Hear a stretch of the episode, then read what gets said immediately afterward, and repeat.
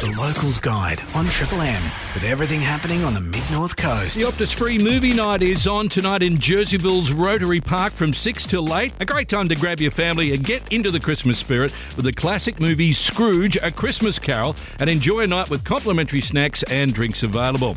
In golf today, Nambucca Island, there's a medley single Stableford. The Port Macquarie Hastings Council holding its final meeting of the year at 10 a.m. this morning before the council has taken a month's recess and return in February. Nambucca Valley Council staff are carrying out dye testing today in the Maxwell CBD to check for possible cross-connection of stormwater drainage and sewerage infrastructure. Now, during the day today, coloured water will be discharged into the river. In Taree, the produce markets are on today until midday, and it's story time for the Littlies from 10 at the Warhope Library. Get great service, great brands, great value at Bing Lee. Better living every day.